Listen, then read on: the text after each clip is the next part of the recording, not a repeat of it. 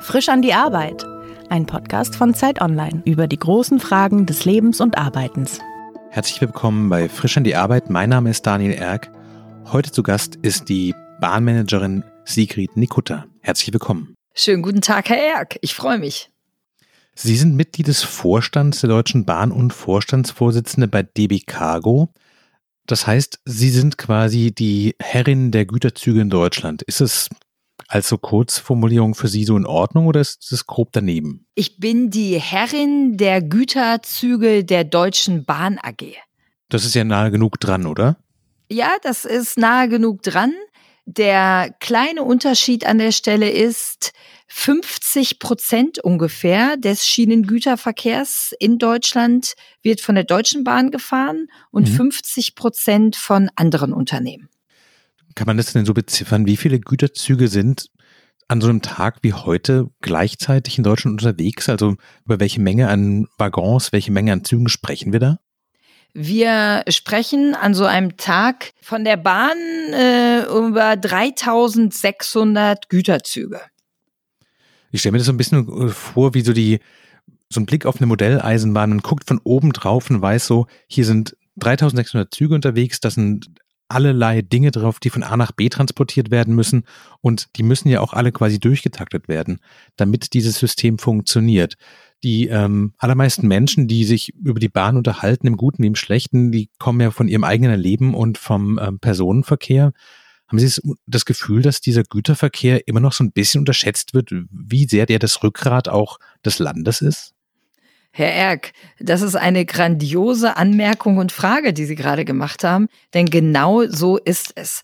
Bei uns, wenn Sie von oben drauf gucken, dann sehen Sie Bildschirme, auf denen ganz Europa ist und Punkte, die sich darauf bewegen, das sind dann die Züge.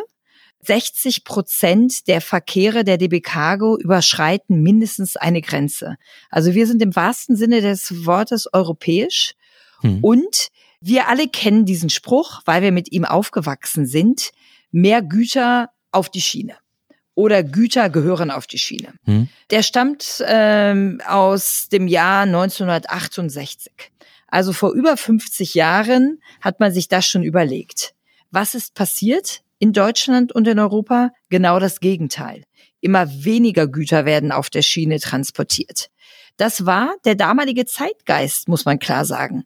Das mhm. war die Zeit, in der Berlin, die Hauptstadt Berlin, stolz darauf war, äh, die autogerechte Stadt zu sein. Mhm. Wirklich autogerecht war das Ziel. Und genauso war es das Ziel, mehr Autobahnen zu haben, mehr LKWs etc., alles auf die Straße zu bringen. Und daher rührt es, dass der Schienengüterverkehr bis heute total unterschätzt ist. Wir werden die Klimaschutzziele nicht erreichen, nicht erreichen können, die wir uns vorgenommen haben, wenn es uns nicht gelingt, so viel mehr auf der Schiene zu transportieren. Das ist die Kernaussage. Nur mit mehr Gütern auf der Schiene werden wir die Klimaschutzziele erreichen können. Angenommen, es käme die berühmte Fee und würde sich bei Ihnen auf die Schulter setzen und sagen, Sie haben drei Wünsche frei. Sie können sich drei Dinge aussuchen, die im Güterverkehr in Europa und in Deutschland sich verändern was wäre Ihre Top 3? Oh.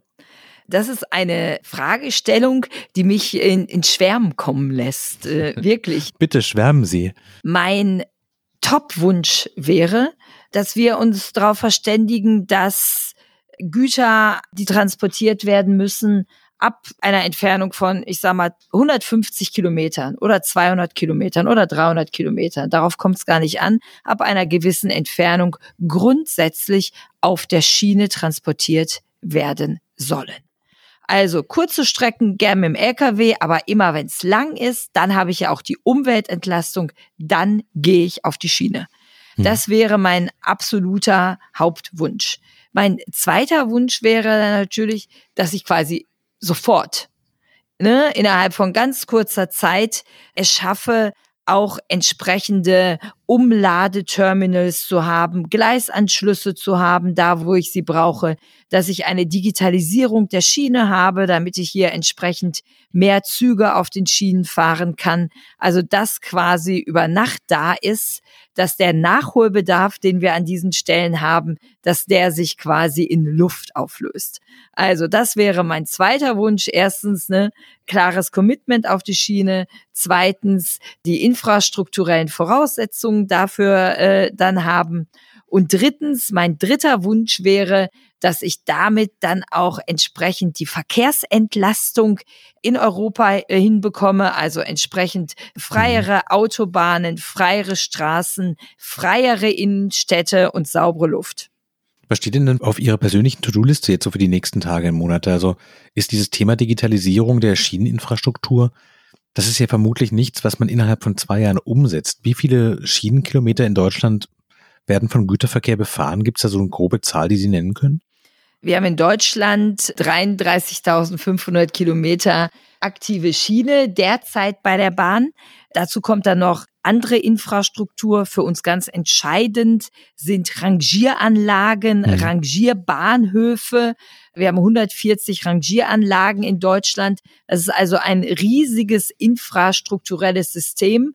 Grundsätzlich können so gut wie alle Strecken vom Güterverkehr befahren werden. Da gibt es nur ganz wenige Ausnahmen.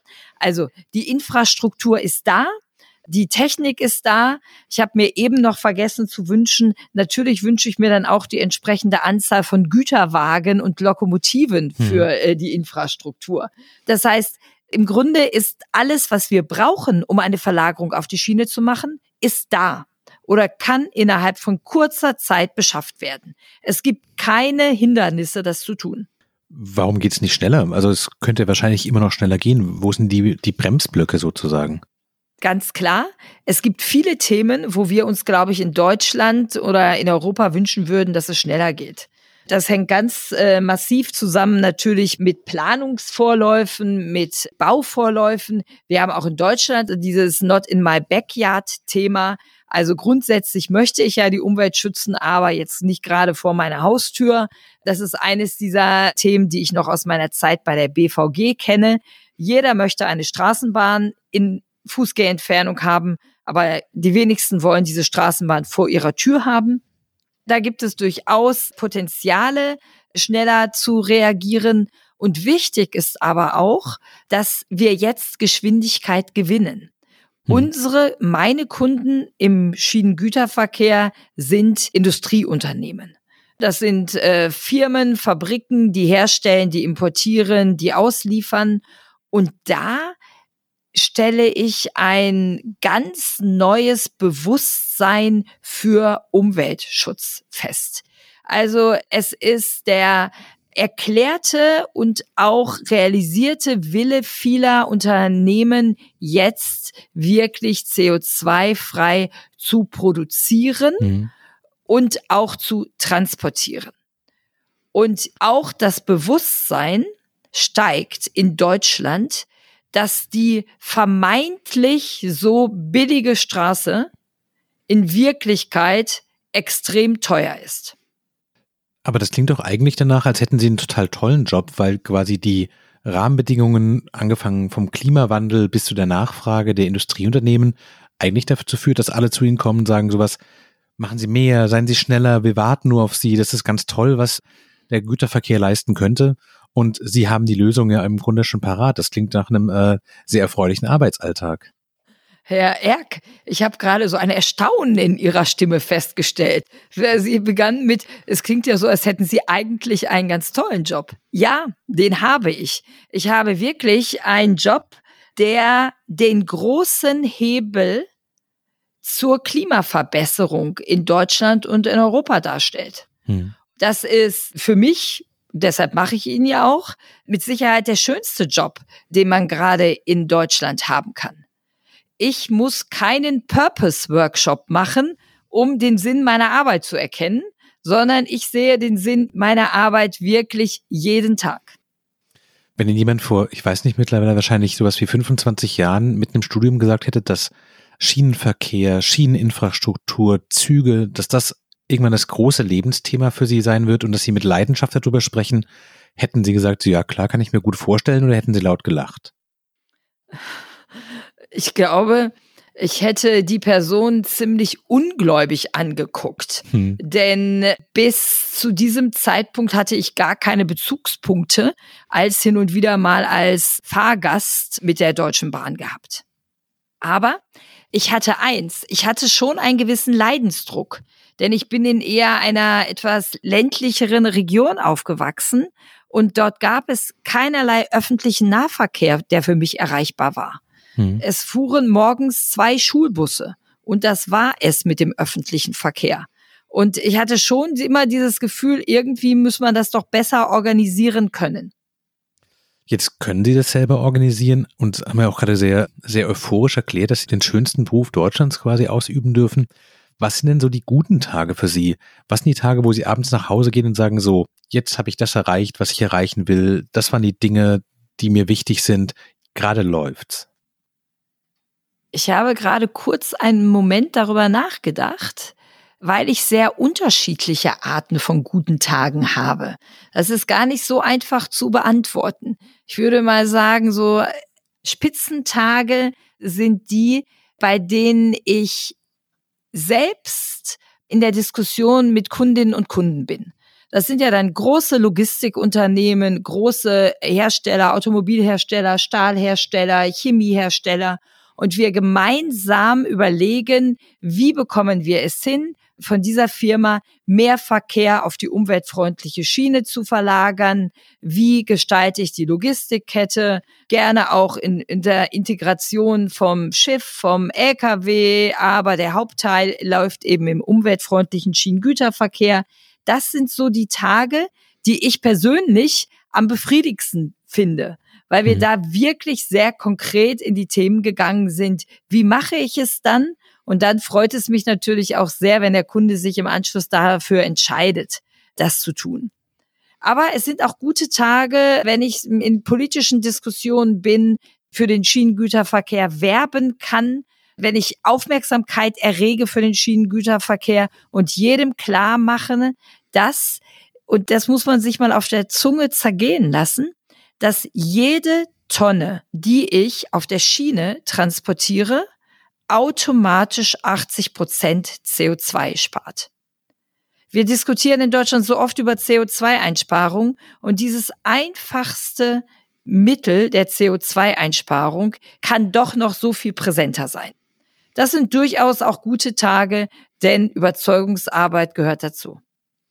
Welche sind die schwierigen Tage, wo Sie merken, so, das kostet jetzt Kraft, das ist jetzt anstrengend und vielleicht auch mal frustrierend, wenn das vielleicht nicht schnell genug vorangeht oder wenn Leute sagen auch nach dem Gespräch, das ist eine tolle Idee, das zu machen.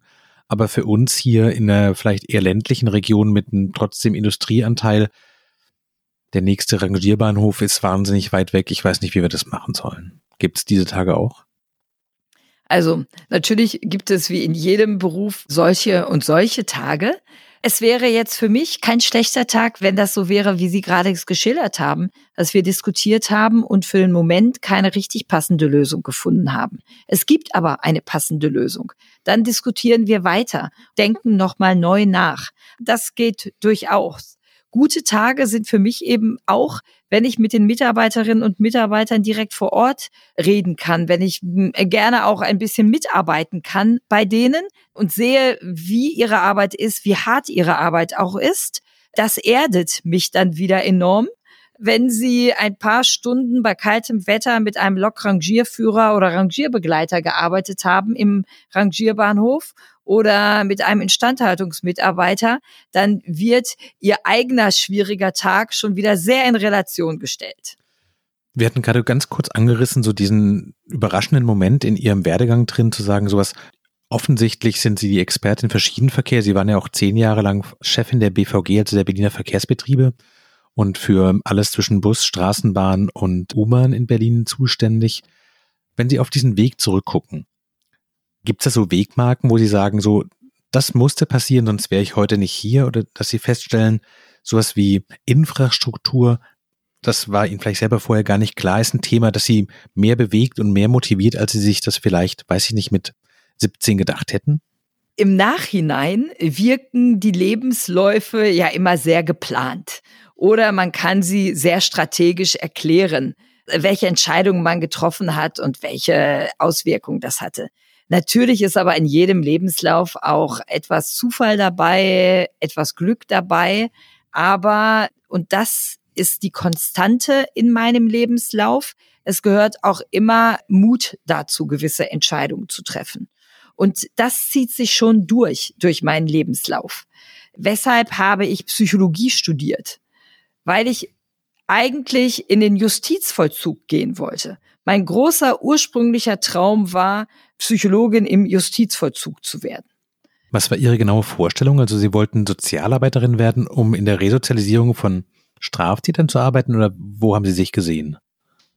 Ja, das war also so äh, Psychologin im Justizvollzug, gerne Schwerstkriminalität bei Jugendlichen war so mein Thema. Ich hatte einiges irgendwie darüber gelesen und dachte, das mhm. ist eigentlich ein gutes Berufsfeld. Und habe das auch sehr zielstrebig daraufhin gemacht. Also habe doch so eine Leistung in der Schule gebracht, dass ich kein Wartesemester brauchte, sondern direkt den Numerus Clausus geschafft habe. Das war mein Ziel. Direkt einsteigen, keine Zeit verlieren. Bin auch sofort nach zwei Semestern ins Gefängnis gegangen, um damals zu arbeiten, um mich dann nach der Zeit im Gefängnis umzuentscheiden und zu sagen, oh, ich glaube, ich gehe eher in die Wirtschaft. Das war für Psychologen damals völlig ungewöhnlich, in die Wirtschaft zu gehen. Und weshalb habe ich mich umentschieden? Weil mir mein der Einfluss, den ich als einzelne Psychologin im Gefängnis gehabt hätte, zu gering war. Hm.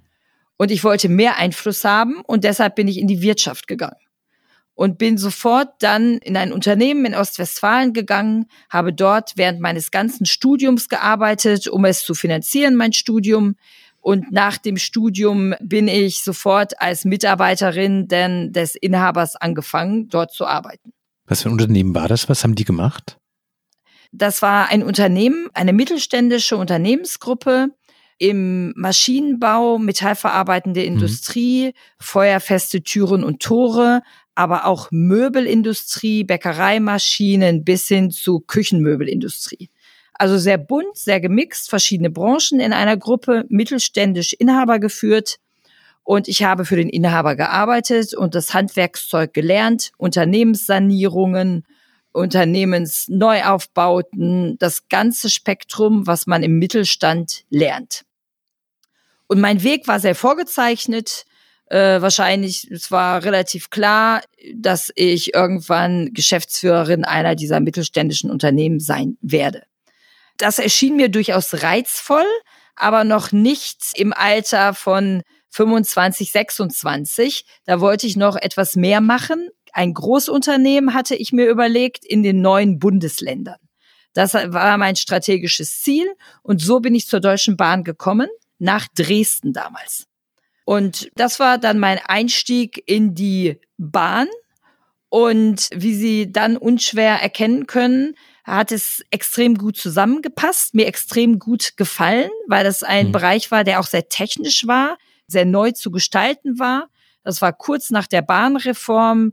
Deutsche Reichsbahn, Deutsche Bundesbahn sind zusammengegangen, mhm. sehr unterschiedliche Kulturen, die zusammenkamen. Und so bin ich dann von der Bahn in Dresden zur Bahn nach Frankfurt gegangen, dann zum Güterverkehr nach Duisburg, wiederum, was ist der härteste Bereich der Bahn? Der Güterverkehr. Wo schlägt das Herz des Güterverkehrs? Im Ruhrgebiet. Hm. Also gehen wir dorthin. Und so zogen sich diese Entscheidungen durch meinen Berufsweg. Hm. Also immer zu überlegen, was ist eigentlich das, was dich wirklich weiterbringt. Nicht, was ist das Leichteste, sondern eher so ein bisschen, was ist eigentlich der Schwerste oder die herausforderndste Tätigkeit. Und so bin ich auch nach Berlin gekommen. Es gibt keinen, der sagt, BVG-Chefin im Jahre 2010 war eine wünschenswerte Herausforderung. Sie haben gerade gesagt, dass ja dieser Rückblick auf so Lebensläufe das alles immer so strategisch und durchdacht erscheinen lässt, aber dass viel von einem Faktor Zufall abhängt. Gibt es denn umgekehrt was, wo Sie sagen würden, aus dem Psychologiestudium, vielleicht sogar aus der Zeit im Gefängnis, und aus der Zeit beim Hidden Champion in Ostwestfalen, da haben Sie Dinge mitgenommen, die Ihnen heute noch helfen? Das Psychologiestudium ist im Management ein herausragendes äh, Fundament. Denn ich stelle mir immer vor, ich hätte vor 30 Jahren Maschinenbau studiert. Hm. Was ist in 30 Jahren technologisch alles passiert? Das, was ich damals gelernt hätte, wäre allenfalls eine gewisse Basis. All das, worüber wir heute reden, gab es damals ja noch gar nicht. Das ist in der Psychologie anders. Denn was sich am wenigsten verändert hat in den letzten 30 Jahren, sind wahrscheinlich die Grundzüge der menschlichen Psyche. Ob Dinge funktionieren oder ob Dinge nicht funktionieren in der Gesellschaft, in der Industrie, in der Politik, das hängt immer von Menschen ab. Selten von der harten Technik. Und selbst die Technik wird ja durch Menschen gewartet, instand gehalten etc. Also der Mensch als Basis ist eine unglaublich wichtige Managementgröße und die habe ich studiert. Deshalb ist das sehr, sehr passend. Und die Erfahrungen im Mittelstand dazu, die haben mich geprägt und prägen mich bis heute. Ein Führungsstil, den man äh, wahrscheinlich als sehr hands-on, sehr direkt, sehr kommunikativ, sehr stark vor Ort beschreiben würde. Das lernt man im Mittelstand durch Lernen am Modell. Sie haben vorhin gesagt, dass Sie ursprünglich mal diesen Berufswunsch hatten, im Gefängnis als Psychologin zu arbeiten. Was war denn Ihr Traumberuf als Kind? Ich glaube, der schwankte wie bei den meisten Kindern. Ich glaube, Lokführerin war nicht dabei, wenn ich mich so richtig zurück erinnere. Aber ansonsten war da schon eine ziemliche Vielfalt. Aber ich erinnere mich daran, dass es mal eine Szene gab, als ich irgendwie im Krankenhaus war oder irgendjemand im Krankenhaus war und ich danach erklärt habe, ich wollte gerne Krankenschwester werden. Und meine Oma zu mir sagte, Krankenschwester, guter Beruf. Aber Sigrid, du solltest, glaube ich, Ärztin werden. Da hast du mehr Macht. Und wahrscheinlich hat mich das schon ziemlich geprägt. Wenn Sie auf die Entscheidung, in den Vorstand der Deutschen Bahn zu gehen und Vorstandsvorsitzende bei DB Cargo zu werden, haben sich die Hoffnungen, die Sie mit dieser Entscheidung verbunden haben, haben die sich erfüllt? Also ist es so, wie Sie dachten, dass es sein würde? Die Entscheidung, zu DB Cargo zu gehen und die BVG zu verlassen, zu einem Zeitpunkt, in dem es extrem gut lief, die BVG in aller Munde ist und war, äh, die ist mir extrem schwer gefallen. Aber ich habe schon den Wahlspruch gehe dann, wenn es am schönsten ist. Und da ich hatte mir überlegt, was soll jetzt eigentlich noch kommen? Vielleicht ist ein guter Zeitpunkt.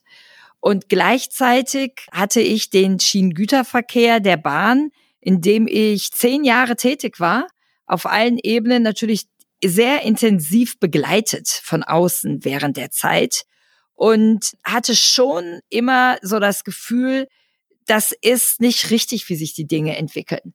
Die Menschen im Güterverkehr leisten grandiose Arbeit jeden Tag. Das muss viel mehr anerkannt werden.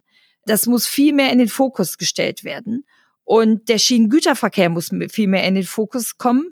Und wir haben jetzt das historische Zeitfenster in Deutschland und in Europa. Wenn nicht jetzt, wann dann? Endlich die Verkehrsverlagerung zu schaffen.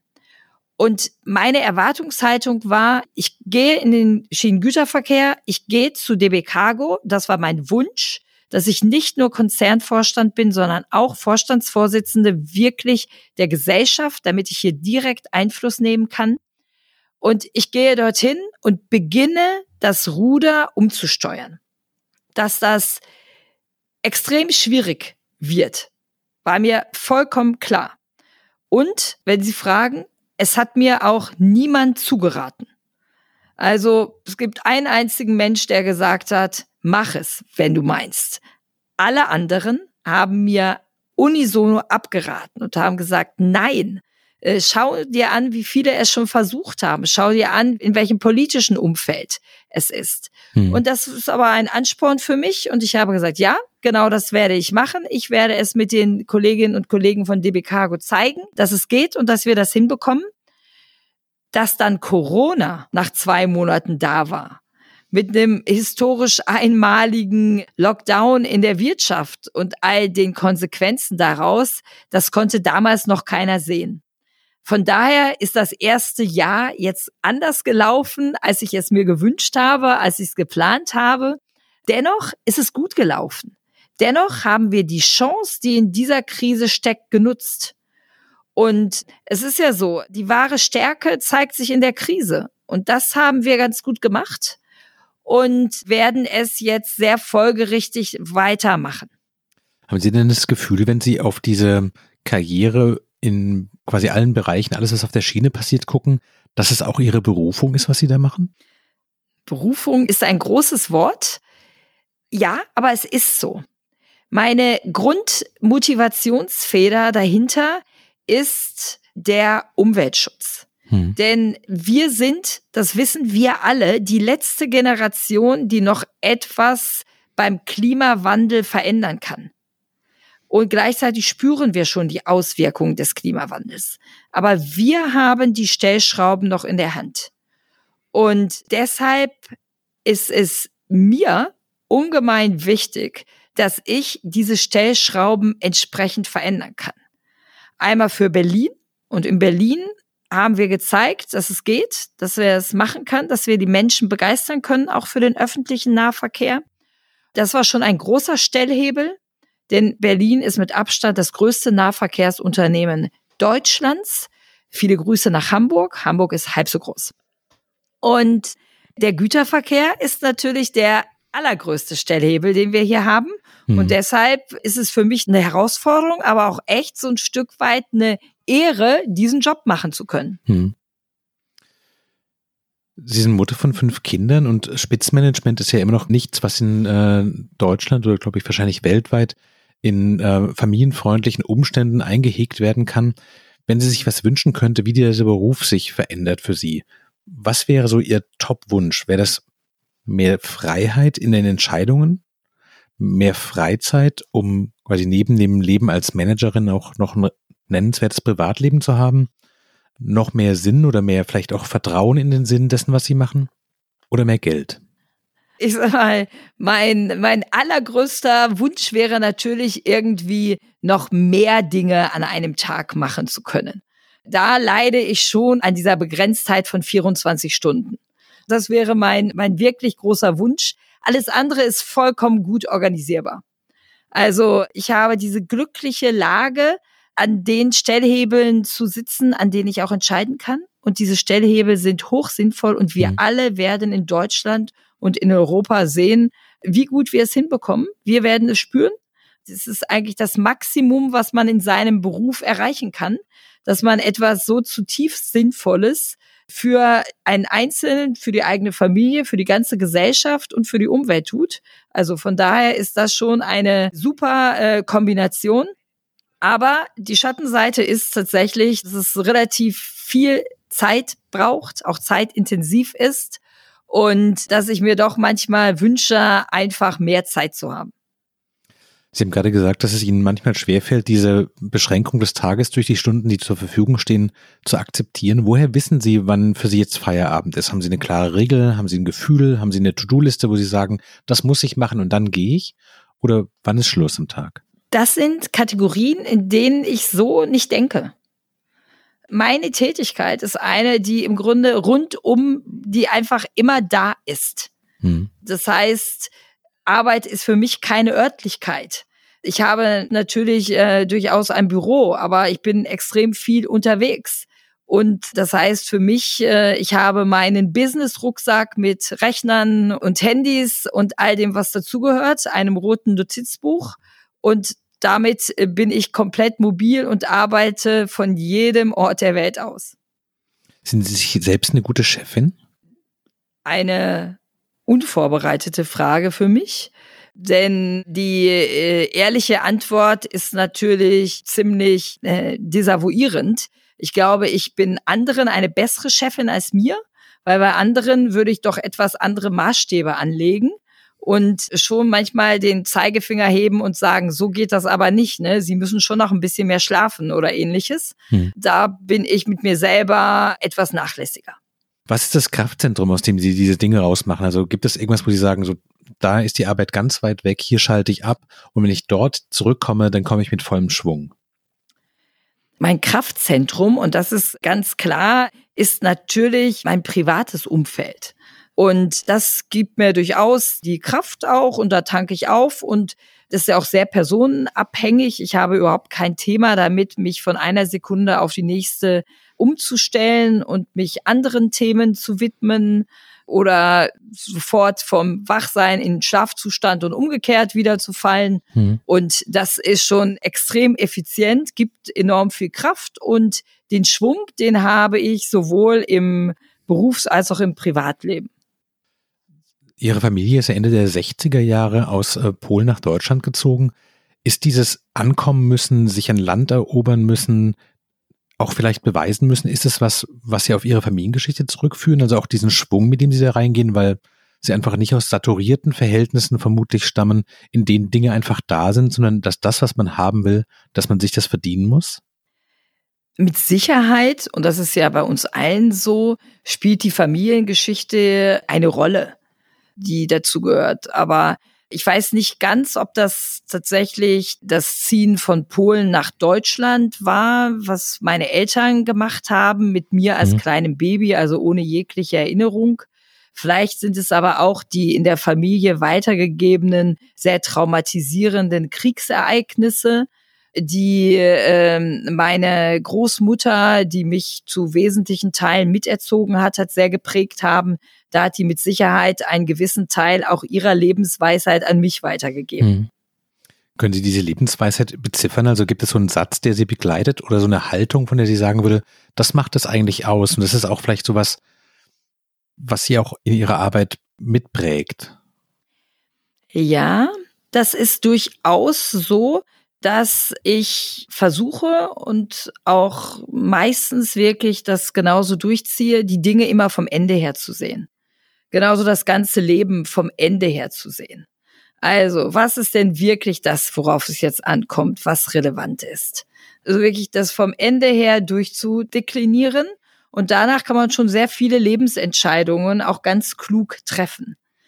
Und eine zweite Grundmaxime ist durchaus das Thema, sich auf sich selber verlassen zu können. Mhm. Das ist definitiv durch meine Großmutter geprägt, denn in diesen ganzen Kriegsereignissen ist meine Großmutter eben von einem gut bürgerlichen Bauernhof in Ostpreußen in behütetsten, äh, wohlsaturierten Verhältnissen gefallen auf alles abgebrannt, alles weg, neues Land, neue Sprache, auf einmal quasi in dem eigenen Land Ausländer, Kriegsthemen, Mann verschwunden, also all das und das Ganze mit drei kleinen Kindern. Das prägt natürlich und da ist das Thema einerseits, du musst es selber können, alles selber können, aber auch Bildung ist wichtig. Denn das, was im Kopf ist, das mhm. ist das Einzige, was realen Bestand hat. Sie haben gerade gesagt, dass Sie die Dinge gerne vom Ende her denken. Nun gibt es ja diese wirklich relativ berühmten Untersuchungen unter Menschen, die in den letzten Atemzügen gefragt werden, was ihnen wichtig im Leben war. Und ganz oft wird da zitiert, dass die Menschen sagen so, sie wünschen, sie hätten sich mehr Zeit für die Familie genommen und sie hätten Arbeit nicht so wichtig genommen. Ist es ein Gedanke, den Sie zulassen können sagen so, ja, in den letzten Abendzügen des Lebens ist einfach vieles, was im Arbeitsleben passiert, dann doch nicht mehr so wichtig? Also in der Überlegung, was mir beim letzten Atemzug äh, wichtig ist, da ich sag mal, aus dieser Tatsache heraus habe ich ja durchaus auch fünf Kinder. Ne? Weil mhm. mir das schon sehr klar ist und durchaus meine Familie in meinem Leben eine sehr wichtige Rolle spielt.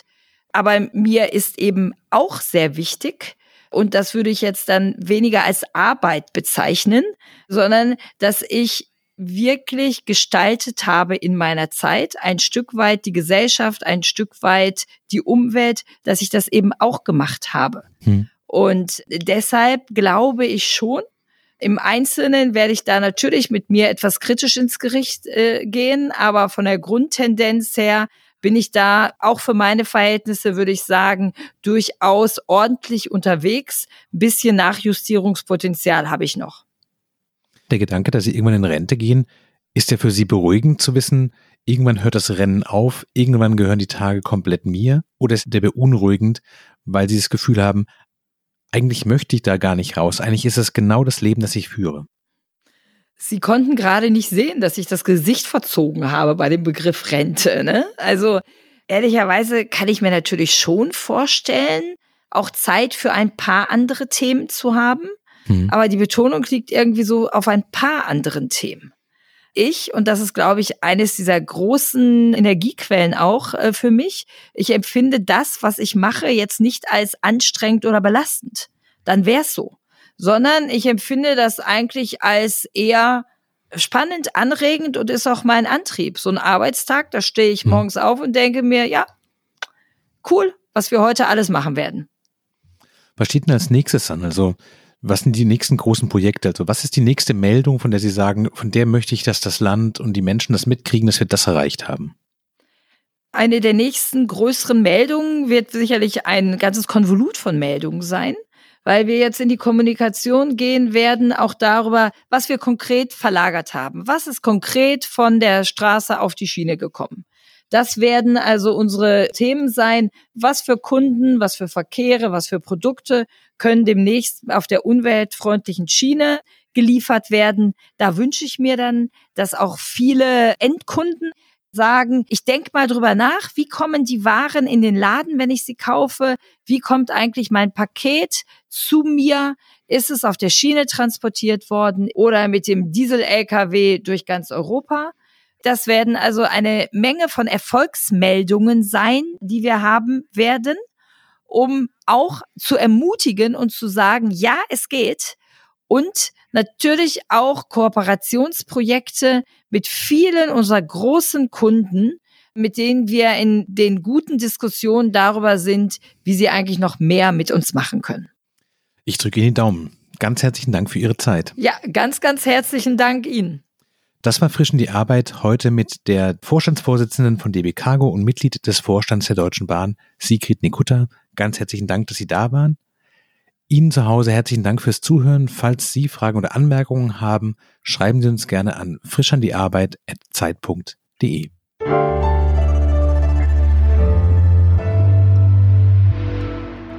Frisch an die Arbeit, ein Podcast von Zeit Online. Konzipiert und moderiert von Leonie Seifert und Daniel Erck.